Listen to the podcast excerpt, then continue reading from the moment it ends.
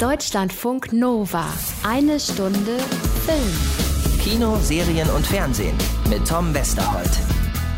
Wie ich das hasse, Leute. Wie ich das hasse. Ich kann es kaum in Worte fassen, wie bescheuert ich das finde. Wenn ich erst eine Riesenklappe habe und dann, dann kommt da jemand an und sagt, ja, äh, sicher, gut gemeint, war aber leider Unsinn, was du da erzählt hast. Du Dussel, wie ich das hasse. Nehmt zum Beispiel letzte Woche, da habe ich euch was über Tolkien erzählt, den Film, und gesagt, dass JRR steht übrigens für James Ronald Rule, also die drei Vornamen des größten Fantasy-Autors aller Zeiten. Damit ihr mal was lernt, habe ich sogar noch dazu gesagt. Und dann kommt der liebe Andreas, aufmerksamer einer Stunde Filmhörer um die Ecke und sagt, schöne Idee soweit, der Mann hieß aber gar nicht James, sondern John Ronald Rule.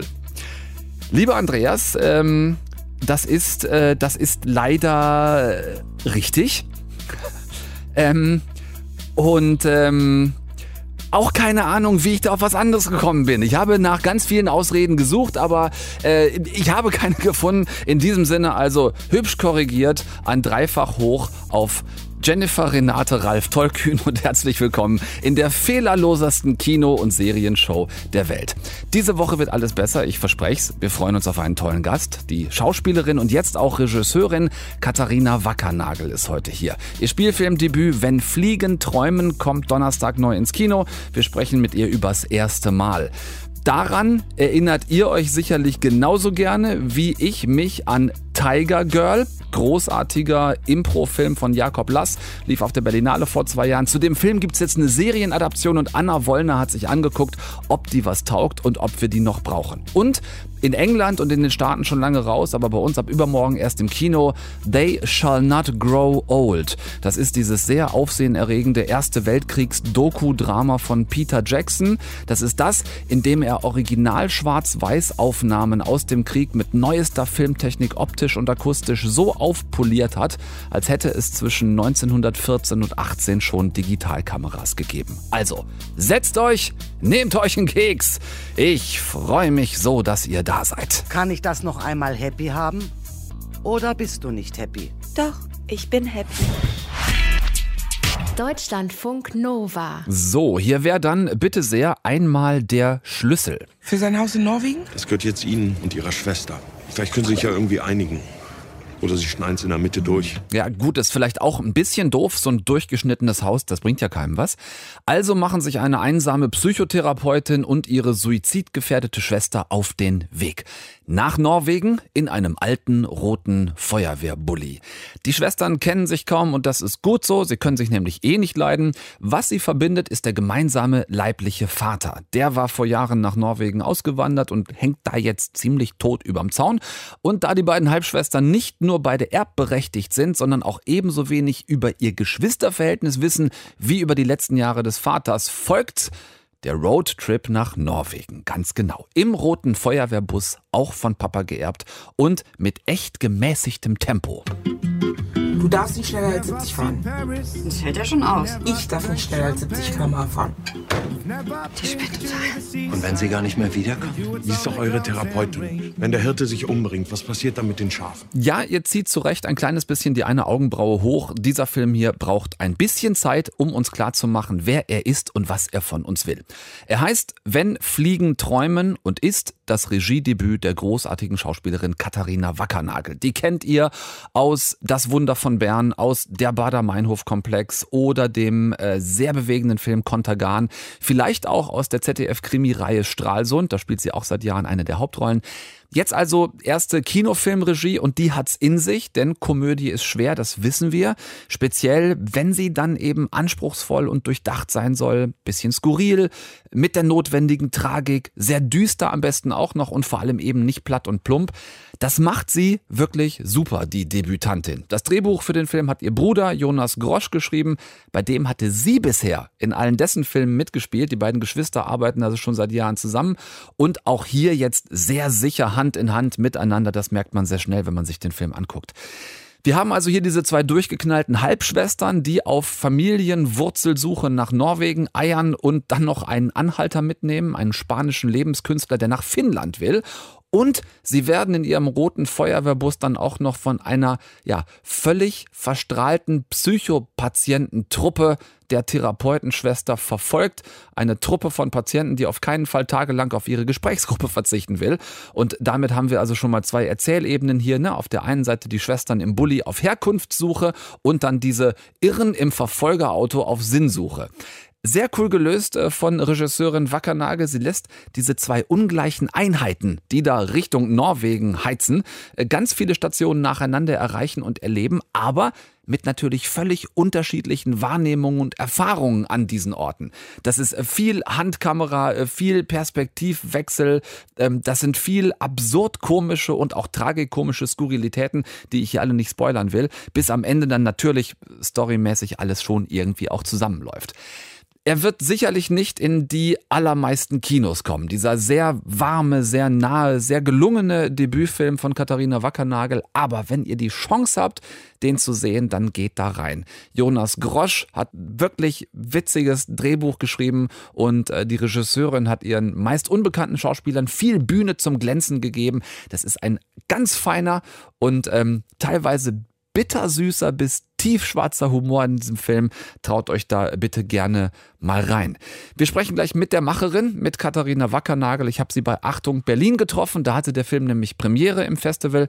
Ab Donnerstag ist er jetzt endlich bei uns im Kino. Was sie zum ersten Mal und zu Wenn Fliegen träumen sagt, hört ihr gleich hier in eine Stunde Film. Deutschlandfunk Nova. Eine Stunde Film. Wenn Fliegen träumen heißt dieser tolle Film, den ich hier auf dem Festival Achtung Berlin gesehen habe, ein Regiedebüt von einer unbekannten Regisseurin, die aber eine wahnsinnig bekannte Schauspielerin ist. Das Unbekannte liegt daran, dass es einfach ihr Debütfilm ist. Katharina Wackernagel ist bei uns. Grüße dich. Hallo. Schön. Ich ähm, habe den Film gesehen und natürlich ist die erste Frage bei einem Debüt immer, wenn man sowas dann zum ersten Mal macht. Selbst wenn man schon so wie du wirklich lange Schauspielerin ist. Auf so einer Skala von 1 bis Scheiße, was habe ich mir da angetan? Mhm. Wie war die Erfahrung für dich? Also was so die, die Anstrengung angeht, äh, muss ich sagen, fand ich's, äh, also habe ich jetzt nie gedacht, scheiße, was habe ich mir da angetan, weil mhm. dafür hat es mir viel zu großen Spaß gemacht. Aber äh, es hat mich teilweise doch ganz schön umgehauen, wie anstrengend der Job eines Regisseurs ist. Das hatte ich äh, nicht gedacht. Nie wieder äh, Regisseure belächeln. ja, Drehen. also das muss ich wirklich sagen, äh, dass ich äh, Regisseure also nicht alle, aber doch insgesamt so vom äh, Grundgefühl ein bisschen ernster nehme als vorher. Mhm. ähm, ja, also wie gesagt, ich fand es echt anstrengend, aber es hat große Freude gemacht.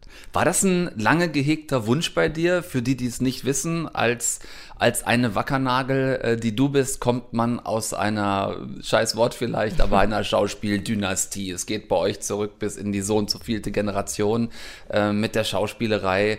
War das so ein, so ein, für dich ein nächster Entwicklungsschritt nach viel Schauspielerei auf die andere Seite wechseln zu wollen? Wie ist das entstanden bei dir? Also eigentlich hat mich das immer schon interessiert. Ich habe auch mit 18 meinen ersten Kurzfilm als Regisseurin gemacht. Also mhm. das äh, hat dann eben jetzt noch ein bisschen gedauert mit dem ersten Langfilm, aber es ist mir immer so im Kopf rumgespukt. Es ist ja für mich jetzt auch nicht so, dass ich komplett die Seiten gewechselt hätte, sondern ich habe mit Wenn Fliegen träumen einen Ausflug gemacht und ich habe vor, das auf jeden Fall wieder zu machen. Ähm, abgesehen davon, dass es mir Spaß gemacht hat, glaube ich, dass ich irrsinnig viel gelernt habe. Also ähm, im Umkehrsinne heißt es, ich habe auch äh, Fehler gemacht natürlich und äh, habe jetzt aber auch Lust, dann irgendwie beim nächsten Projekt das irgendwie anders und besser zu machen. Aber ähm, Lust hatte ich darauf immer schon. Es war auch gar nicht so sehr, dass ich gedacht habe, äh, oh Gott, oh Gott, ich traue mir das nicht zu, sondern ähm, ich spiele selber so gerne, dass es eigentlich ähm, nie so, also weil eben ich mache mit meinem Bruder zusammen schon lange Filme mhm. und bei denen hat natürlich auch er Regie gemacht bei den ersten drei gemeinsamen unabhängigen Produktionen. Aber da habe ich dann auch immer die Hauptrolle gespielt. Also deswegen stand es gar nicht zur Debatte, ob ich da Regie Regie machen würde, wollen würde. Und jetzt bei Wenn Fliegen träumen ähm, kamen so zwei Sachen zusammen. Zum einen hatte ich gesagt, also ich will Regie machen und ich will vor meinem 40. Geburtstag meinen ersten Kinofilm gemacht haben. Habe ich geschafft. Hast du geschafft? Ähm, zudem war es so, äh, das Buch, äh, Wenn Fliegen träumen, hat auch Jonas, mein Bruder Jonas Grosch, geschrieben. Und ähm, aber schon vor zwölf Jahren. Und damals hatte er die Figur der Naja für mich geschrieben. Okay. Und ähm, damals haben wir auch versucht, das Projekt zu realisieren. Das ist uns nicht gelungen, weil eben natürlich ein Roadmovie auch ganz schön aufwendig ist. Und wenn man jetzt eine freie Produktion ist, dann ähm, ja, ist es einfach schwieriger zu stemmen. Und wir haben dann andere Filme gemacht, aber der blieb uns immer noch im Kopf hängen, so, dass es den gibt und dass wir den machen wollen. Und dann eben vor anderthalb Jahren hat Jonas gesagt, hey, wollen wir den nicht machen? Und wäre das nicht dann dein Regiedebüt? Und dann, ja, war die Idee geboren und dann haben wir es auch gemacht. Ich meine, Jonas war ja bei dem Dreh auch die ganze Zeit dabei und ich würde jetzt auch mal sagen, er hat Co-Regie gemacht, weil wir haben alles besprochen und er hat mir bei einigen Szenen auch wirklich geholfen oder ich könnte fast sagen, den Arsch gerettet, weil ähm, ja, ich glaube, es ist einfach ähm, bei, bei einigen Szenen so gewesen, ähm, manchmal sieht man, glaube ich, den Wald vor Bäumen nicht. Und dann ist es gut, wenn jemand von außen dabei ist, der Ja. nochmal einen anderen Blick darauf hat und auch eine andere, ja, eine andere Erfahrung dann letztendlich auch schon als Regisseur. Also das hat mir total gut getan. Und jetzt haben wir diese Erfahrung gemacht, das auch eben zusammen zu machen, weswegen ich mir jetzt schon gut vorstellen könnte, bei dem nächsten Projekt auch eine größere Rolle zu spielen und dann eben auch wieder in der Kombination mit Jonas zusammen Regie zu führen. Kannst du so ein Beispiel geben für eine vielleicht unerwartete Situation? Du hast gerade selbst äh, so schön gesagt, den Arsch gerettet. Also Situationen, die dann beim Dreh aufgetaucht sind für dich als Regisseurin, mit denen du nicht gerechnet hast, die du ähm, Also es gab zum Beispiel diese Szene am Strand, äh, die drei, ähm, äh, also die, die mit dem spanischen Finnen, die Mit beiden dem- Frauen mit dem spanischen mit dem Finnen. spanischen Finnen, genau, mit Carlos. Und äh, diese Szene war äh, ursprünglich mal ganz anders geschrieben. Das war eine viel, eine ganz lakonische Szene. Na, äh, Hannah hat sich so ein bisschen äh, von der Gruppe absentiert, liegt da irgendwie im Sand und schaut aufs Wasser und die anderen ähm, quatschen. Und es war auf jeden Fall eine relativ lange Dialogszene und wir haben es probiert und ausprobiert und versucht Positionen zu finden und so weiter. Und ich hatte mit dem Kameramann auch eine Auflösung für diese Szene gehabt und irgendwie war es, es funktionierte nicht, diese Szene hakte und kam auch überhaupt nicht so rüber, wie wir das wollten und so. Und ich habe mich aber daran so festgebissen, weil das war so, wir hatten uns das so vorgestellt. Ich hatte mit dem Fabi eben die Auflösung dafür gemacht und ich habe mich da total festgehakt dran. Und dann- Gefangen in geht nicht, muss aber. ja, und warum geht das jetzt nicht? Ich Ja. will aber vor allem Mhm, auch ja. so ein bisschen. Ja. Und dann kam Jonas und hat gesagt, lass mal irgendwie ein bisschen locker und lass mal die drei einfach mal hier so über den Strand rennen. Mhm. Und dann sind da so schöne Momente entstanden und dass dann letztendlich die Szene äh, ja, also sich da komplett von diesem Dialog gelöst hat und es viel atmosphärischer wurde und dann rennt er ja nackt da ins Wasser, dann geht die Aufmerksamkeit und Aufregung sowieso in eine ganz andere Richtung und so. Und das war für mich total wichtig, weil das war so ein Tag, ich hätte da bestimmt, bis es dunkel wird, noch weiter an dieser Szene rumgepuppelt. Ja. Und ähm, ich finde aber so, wie es jetzt geworden ist, viel schöner. Lass uns doch mal, Katharina, über Perspektiven reden. Und zwar nicht im metaphorischen, sondern im wortwörtlichen Sinne, über Perspektiven und Blickwinkel, weil mir das ganz speziell bei deinem Film aufgefallen ist, weil ich so geguckt habe, was ist vielleicht hier. Ich hatte so ein Gefühl von, irgendwie ist dieser Film anders als andere Filme durch irgendwas ganz Bestimmtes, fand das erst ein bisschen diffus. Ähm, denn die Geschichte, die ist jetzt nicht besonders absurd oder weit hergeholt. Es sind zwei Halbschwestern auf der Suche nach einer, wenn man so will, bereits abgeschlossenen Vergangenheit, die für beide aber trotzdem unklar ist, die man jetzt nicht mehr klären kann. Der Vater ist gestorben. Es geht nur noch darum, vielleicht so ähm, zu, zu verlorenen Wurzeln zurückzufinden, anzuknüpfen an etwas. Aber mir ist es dann aufgefallen, was es ist. Und es sind wirklich die Perspektiven und Blickwinkel. Ich habe in manchen Szenen das Gefühl gehabt, dass du die mit mindestens drei oder fünf Kameras gedreht hast. Es ist nicht das klassische Schuss gegen Schuss, sondern ich habe das Gefühl, du gehst so im, im 360-Grad-Winkel äh, in, in die Diagonale ähm, und, und bist viel an deinen Charakteren dran gewesen, an den Figuren, aber aus ganz unterschiedlichen äh, Blickwinkeln. Wie habt ihr das Schön. gemacht? Also äh, was jetzt die Kamera betrifft, ähm, ist das einfach da, dadurch entstanden, dass wir entschieden haben, wir wollen alles nur Handkamera machen. Ähm, zum einen, weil ich das selber sehr, sehr gerne mag, wenn man irgendwie mit der Kamera beweglich ist und die Schauspieler können dann auch immer ein bisschen freier spielen, wenn die Kamera auf der Schulter ist. Also deswegen war es eigentlich so ein bisschen aus der Schauspielerperspektive gedacht, weswegen ich das so gerne so wollte. Mhm. Der Kameramann hätte auch bei einigen äh, Bildern gerne äh, Dollyfahrten oder sowas gehabt. Da habe ich sofort gesagt, nein, das will ich auf gar keinen Fall. das, das geht mir immer so auf die Nerven, dieses Schienenaufgebaue. Und ja. dann muss man da irgendwie. Für zwei Meter Kamerafahrt. Ja, genau, genau. Also, ja. also und trotzdem, ich finde das aber auch einen schönen Stil. Also es war jetzt nicht irgendwie einfach nur, weil ich mich da durchsetzen wollte, sondern mir gefällt das sehr gut, wenn die, wenn die Kamera irgendwie so ein weiterer Beobachter ist und so alles mitatmet. Ähm, ich glaube, daher kommt so diese, diese Freiheit, dass man so in alle Richtungen gucken kann. Mhm. Zum anderen finde ich aber, gehört es auch ein bisschen zu der Geschichte, dass eben, ähm, wir haben uns ja zwar einerseits, wir haben diese beiden Hauptfiguren, Hanna und Naja, die diese Reise da gemeinsam antreten, obwohl sie sich kaum kennen, obwohl sie sich auch eigentlich gar nicht wirklich leiden mögen. Mhm. Ähm, und haben aber dann diese ganze Verfolgerrattenschwanz da, die ganzen einsamen Typen aus Berlin und dann den Ex die, die und dann noch die Anästhesistin und so.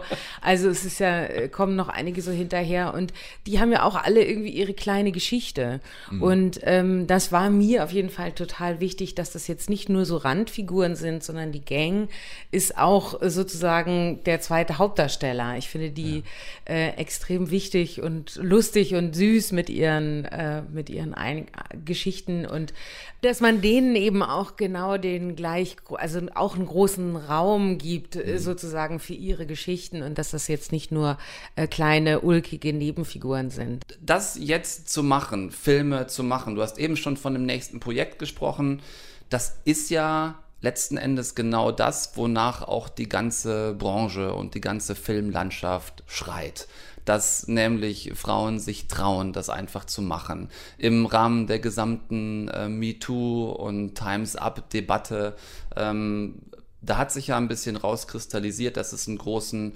Wunsch gibt, dass Frauen sich mehr auch in die Regie reintrauen. Denn es ist ja nun mal nicht damit getan zu sagen, es, wir müssen einfach mehr Frauen Filme machen lassen, solange wir ein Verhältnis haben von 10% Regisseurinnen zu 90% Regisseure. Das mhm. kannst du ja nicht egalisieren. Du kannst ja nicht 10% Frauen 50% der Filme machen lassen. Wie, wie erlebst du das im Augenblick?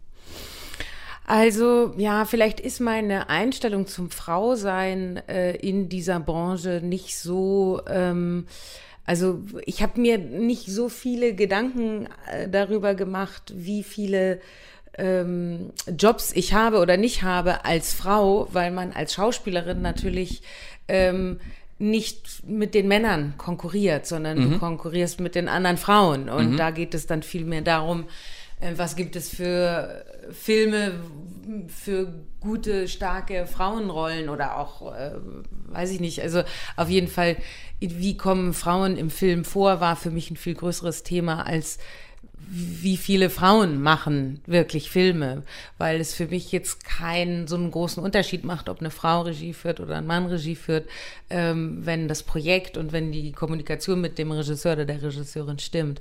Ich habe jetzt schon das Gefühl, es verändert sich was. Ähm, es ist natürlich jetzt, ähm, ich weiß, dass ich mich da auch nicht so beliebt mache, wenn ich das so sage, aber es ist natürlich mit dieser Quote, hm, ich finde das dann auch so ein bisschen fragwürdig manchmal, weil ich natürlich schon immer denke, ein Projekt muss auch irgendwie zu demjenigen passen, der mhm. es macht. Und ähm, zum einen würde ich jetzt mal sagen, habe ich das Gefühl, dass eben dann äh, dadurch, dass die Quote erfüllt werden soll, Frauen dann teilweise die etwas flacheren Filme bekommen, wo dann gesagt wird, ja, das muss halt gemacht werden, das sollen jetzt Frauen machen, dann haben wir da unsere Quote erfüllt.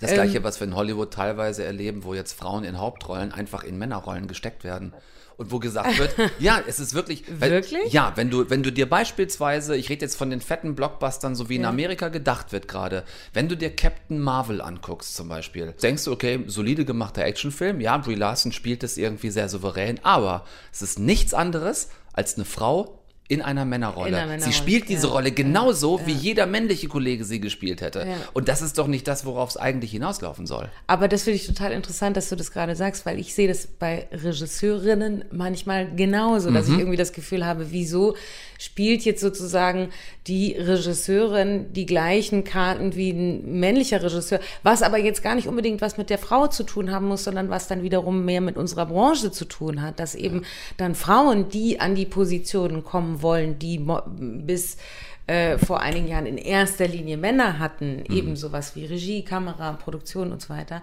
eben vielleicht dann viel männlicher sein müssen, als, als es Männer sind, um Ja. diese, diese Jobs zu bekommen. Und das ist was, was, wo, wo ich denke, dass ähm, das kann man nicht, das kann man nicht so von einem Tag auf den anderen erzwingen, dass sich das ändert. Das sind so Mechanismen, die müssen, glaube ich, wachsen. Ich finde es richtig, dass man dafür kämpft, dass man sagt, es sollen mehr Frauen Regie machen und ähm, und trotzdem finde ich es aber äh, blöd, wenn es letztendlich über Almosen läuft. Wie schätzt du die Chancen ein, dass, äh, wenn Fliegen träumen, eine wahrnehmbare Kinoauswertung bekommt? Also wie sind eure Chancen, dass dieser schöne Film, über den wir jetzt geredet haben, ähm, dass die, die es jetzt hören, die Möglichkeit haben, den auch im Kino zu sehen, nicht nur auf Festivals?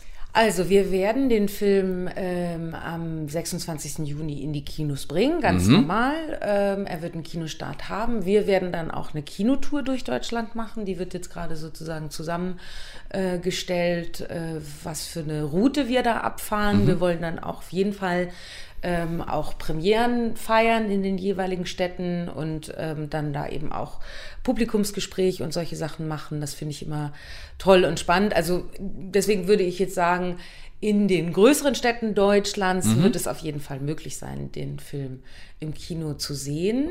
Ähm, wenn man nicht gerade in den Sommerferien ist, das ist natürlich der einzige Nachteil. Aber es ist wiederum für uns auch eine Chance als so ein kleiner Film, weil eben im Sommer nicht so viele große Projekte starten, Genau. dann gesehen zu werden. Und ich finde, man muss ja jetzt nicht immer nur bei Regen und Schnee ins Kino gehen. Man kann auch einfach mal ins Kino gehen und dann trotzdem noch abends draußen Genau. sitzen. Da ist es ja auch schön ähm, kühl im Kino, wenn es draußen so heiß ist. Genau, Einfach also- mal umdrehen. Ja, ich hoffe, dass wir, dass wir eine schöne Kinoauswertung bekommen. Dass wir jetzt äh, durch die Decke gehen, das äh, ist unrealistisch, weil das auch in den Möglichkeiten, die wir haben, eben ohne Verleih, aber mit einem Vertrieb und eben so eine selbstgebaute Kinotour und so, ähm, ja, das ist nicht möglich. Äh, Wie ein Film, der halt mit 300 Kopien startet. Es ist wieder mal der schöne Beweis dafür, dass Qualität eben nichts mit Quantität zu tun hat. Es liegt nicht an der Masse der Leute, die reingehen. Ich glaube, dass die, die reingehen, ähm, einfach eine, eine gute Zeit haben werden. Und äh, dafür danke ich dir für diesen Film, dir, euch, ähm, auch für den Besuch hier in Eine Stunde Film bei Achtung Berlin, dem 15. Ähm, Filmfestival hier im Babylon in Berlin. Schön, dass du Zeit hattest, Vielen Dank. drüber zu reden Ja, und schön. bis hoffentlich ganz bald. Ja, danke schön. Deutschlandfunk Nova. Eine Stunde Film. Das ist jetzt schon ein paar Tage her, dass die ersten Trailer zu dieser Doku für Furore gesorgt haben. They shall not grow old.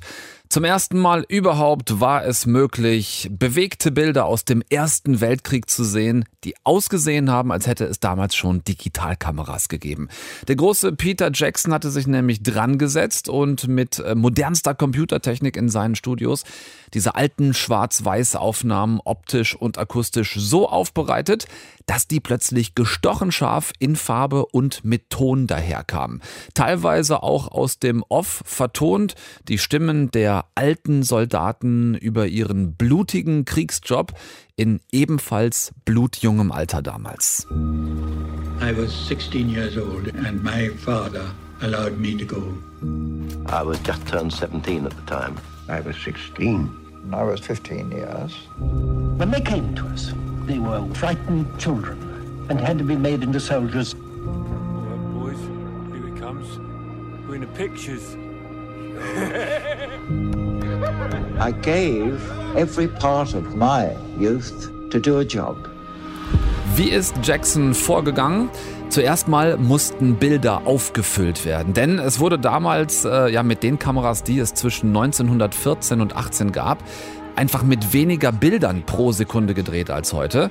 Dadurch entsteht dieser bekannte Zeitraffer-Effekt. Ihr kennt das beispielsweise aus den frühen Stan Laurel, Oliver Hardy Originalfilmen oder auch von Charlie Chaplin. Das sieht immer so ein bisschen aus, als würde man ja heute ein Handy-Video mit 1,5-facher Geschwindigkeit abspielen. Alles so ein bisschen hektisch und zu schnell. Also erstmal Bilder per Computer dazwischen rechnen, damit die Geschwindigkeit auf Echtzeit angepasst werden konnte. Dann alles konvertieren in Farbe, Frame für Frame, umwandeln in 3D fürs Kino und, und das finde ich auch irre, weil mega aufwendig, alles nachvertonen. Ich meine sowas wie äh, Atmos und Hintergrundgeräusche, das geht ja alles noch. Aber dann ist Jackson mit seinem Team hingegangen und die haben sich das aufbereitete Material von Lippenlesern angucken lassen und so dann die rekonstruierten Dialoge der Soldaten nachvertont. Begleitet und übergeleitet dann von Szene zu Szene wieder mit Off-Dialogen, auch über das erstaunliche Verhältnis der britischen Soldaten zu den deutschen Feinden. I couldn't speak German, but uh, some could, and the Germans, some of them could speak English. Anyhow, we could understand each other. The general agreement when we were talking to Germans was how useless war was and why did it have to happen. The general, general agreement when we were talking to German soldiers was Why did it all happen? Also warum überhaupt mussten wir diesen Krieg führen? Das sind Szenen, in denen klar wird, die haben sich damals nicht irgendwie ideologisch gehasst. Das war zu den äh, Zeiten damals noch ganz anders als in der Nazi-Zeit 20 Jahre später beim Zweiten Weltkrieg. Damals standen sich in diesem Ersten Weltkrieg zigtausende von teilweise 16-, 18-jährigen Teenagern auf europäischen Schlachtfeldern gegenüber, die sich im ja, Fall von Waffenruhe oder Kriegsgefangenschaft einfach nur unterhalten haben miteinander, sich fast angefreundet haben und überhaupt nicht wussten, wie eben gerade gehört, warum zum Henker sie mit Waffen aufeinander schießen sollten. Es gab einen Job zu tun, man hat die dahin geschickt und dann haben sie es einfach getan. Es sind heftige Bilder, die ihr da ab Donnerstag im Kino seht. Ähm, irre dramaturgisch aufbereitet, wenn ihr vielleicht mal kurz an dieser Stelle an den Zauberer von Oz denkt. Denn los geht's hier in dieser Doku mit dem schwarz-weiß Originalmaterial. Und zwar eine ganze Zeit lang.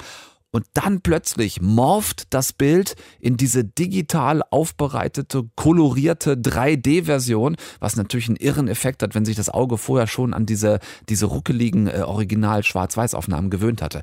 Überlegt euch, ob ihr so Kriegsbilder abkönnt. Das ist teilweise wirklich heftig, aber es gibt auf der anderen Seite auf der ganzen Welt kein Bewegtmaterial, das so vieles, so detailliert und so atemstockend über diesen Ersten Weltkrieg zeigt. Ich hatte ganz ohne Flachs jetzt hätte wirklich Gänsehaut und ich hatte feuchte Augen. Ganz großes Doku-Drama-Kino von Peter Jackson in They Shall Not Grow Old. Ab Donnerstag jetzt auch bei uns im Kino. Deutschlandfunk Nova. Eine Stunde Film. An dieser Stelle frage ich nicht, ich erwarte bitte sehr, dass ihr euch an Tiger Girl erinnert. Das war ein Berlinale Film vor zwei Jahren vom wunderbaren Regisseur Jakob Lass, der seit seinem selbstfinanzierten Regiedebüt Love Stakes ja immer wieder mal ziemlich frischen Wind in die deutschen Kinos bringt. Vornehmlich in seinem Fall dadurch, dass er ohne Dialogbuch dreht. Also seine Schauspieler in Sachen Text am Set beim Dreh einfach improvisieren lässt. Passend zum Film Tiger Girl kommt jetzt die Serie Tiger Girl raus. Und was macht die liebe Anna Wollner? Guckt sich gleich nochmal beides an. Anna, erst Film, dann Serie. Warum macht Jakob Lass sowas? Ne, Ganz einfach, weil es kann. Nein, Spaß beiseite. Die haben damals bei Tiger Girl so viel gedreht, dass halt einmal der Film rausgekommen ist mit 85 Minuten und aber noch so viel Material übrig hatten, dass man daraus noch locker eine Miniserie machen konnte. Das sind jetzt sieben Folgen, 20 Minuten, also 140 insgesamt, die heute Abend im RBB Fernsehen kommen und selbstverständlich auch in der Mediathek stehen. Also häppchenweise erst heute drei, dann nächste Woche nochmal vier Folgen. Aber sag mal, doppelt sich die Serie jetzt dann irgendwie auch nicht äh, doch ganz schön massiv im Vergleich zum, zum Film von damals? Nee, gar nicht. Das ist eher so die perfekte Ergänzung. Bei beiden geht es natürlich um die gleiche Mädchenfreundschaft, die aus dem Ruder läuft. Es geht um Vanilla, die von Maria Dragosch gespielt wird. Die ist ordnungsliebend, befolgt alle Regeln, träumt davon, Polizistin zu werden, wird aber an der Polizeischule abgelehnt, weil sie den Sporttest versemmelt und macht dann eine Art Ausbildung bei einem privaten Sicherheitsunternehmen. Und Tiger auf der anderen Seite ist das genaue Gegenteil. Die ist chaotisch, dem Gesetz eher ab als zugewandt und so eine richtige Draufgängerin. Der Zufall führt die beiden zusammen und wie ein Magnet ziehen sie sich an und machen ja gemeinsam Berlin unsicher. Die Hände an die Wand, Beine breit, wie am Flughafen. Kennen Sie das manchmal? Ja, ich arbeitet. Guck mal in der Arschtasche nach. Rechts umdrehen, ja, wo ist rechts? Und fünfmal hüpfen. Und glaubt ihr mir, dass ich euch sage, ich soll runter und hoch hüpfen, nur weil ich eine scheiß Uniform habe oder was? Nicht nur zu einem Jahr sagen. Die beiden führen wirklich wahllos Leute vor. Das ist manchmal schon an der Schmerz- und auch an der Toleranzgrenze. Aber irgendwann entwickeln sie sich dann doch wieder auseinander. Und da ist dann im Film zumindest die Kacke richtig am Dampfen.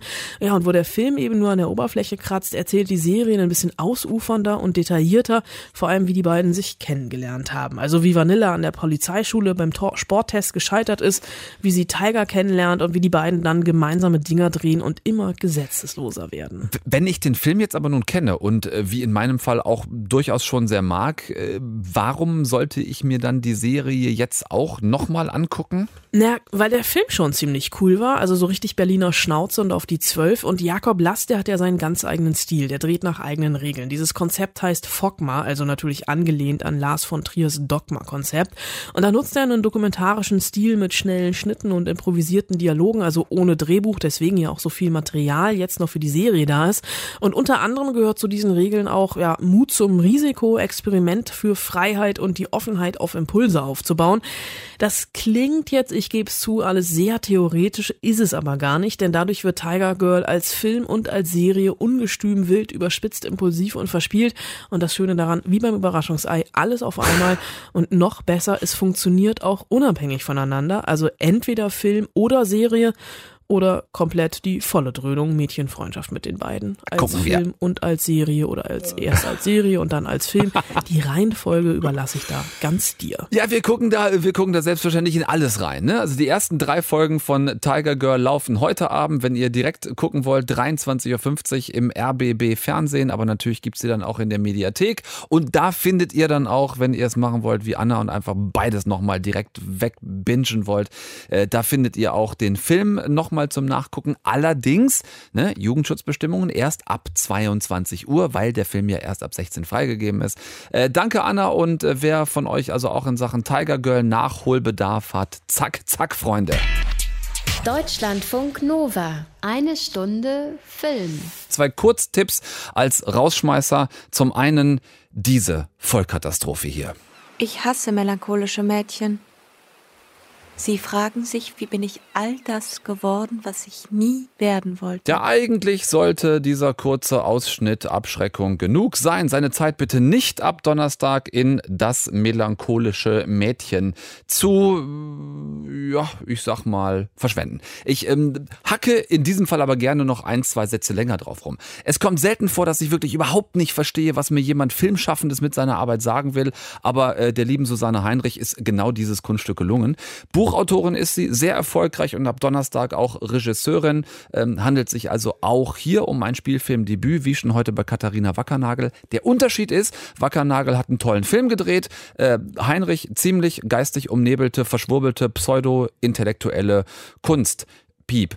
Ähm, ich habe wirklich keine Ahnung, was das soll. Ähm, sie lässt ihre Hauptdarstellerin, das eben namenlose, melancholische Mädchen, auf der Suche nach einem Schlafplatz durch eine Großstadt streifen. Auf dieser Reise begegnet sie allen möglichen Frauen und Männern. Was dann passiert, ist aber wirklich nichts als als sehr gelangweilte und langweilende, sinnlos Dialog hin und her Schmeißerei. Das hat dann auch nichts mehr mit Melancholie zu tun. Äh, Da werden gelangweilt, langweilige Textpassagen runtergeleiert und das von fast durch die Bank schlechten Schauspielern, außer äh, der Hauptdarstellerin.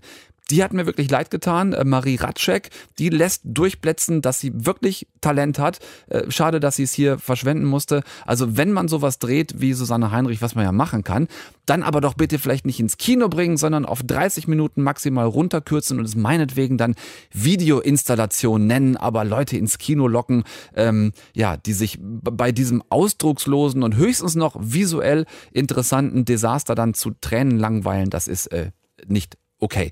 Also den Max-Ophüls-Preis hat ähm, Susanne Heinrich mit Das melancholische Mädchen dieses Jahr gewonnen. Ab 2020 sollten Sie da vielleicht äh, im Saarland Drogentests für die Jury einführen. Bitte, zu hart? Na, dann geht gerne ab Donnerstag da rein und meldet euch hinterher wieder bei mir. Oder meine Empfehlung, ihr geht auf YouTube und guckt euch da einen neuen Film mit Jasna Fritzi Bauer an.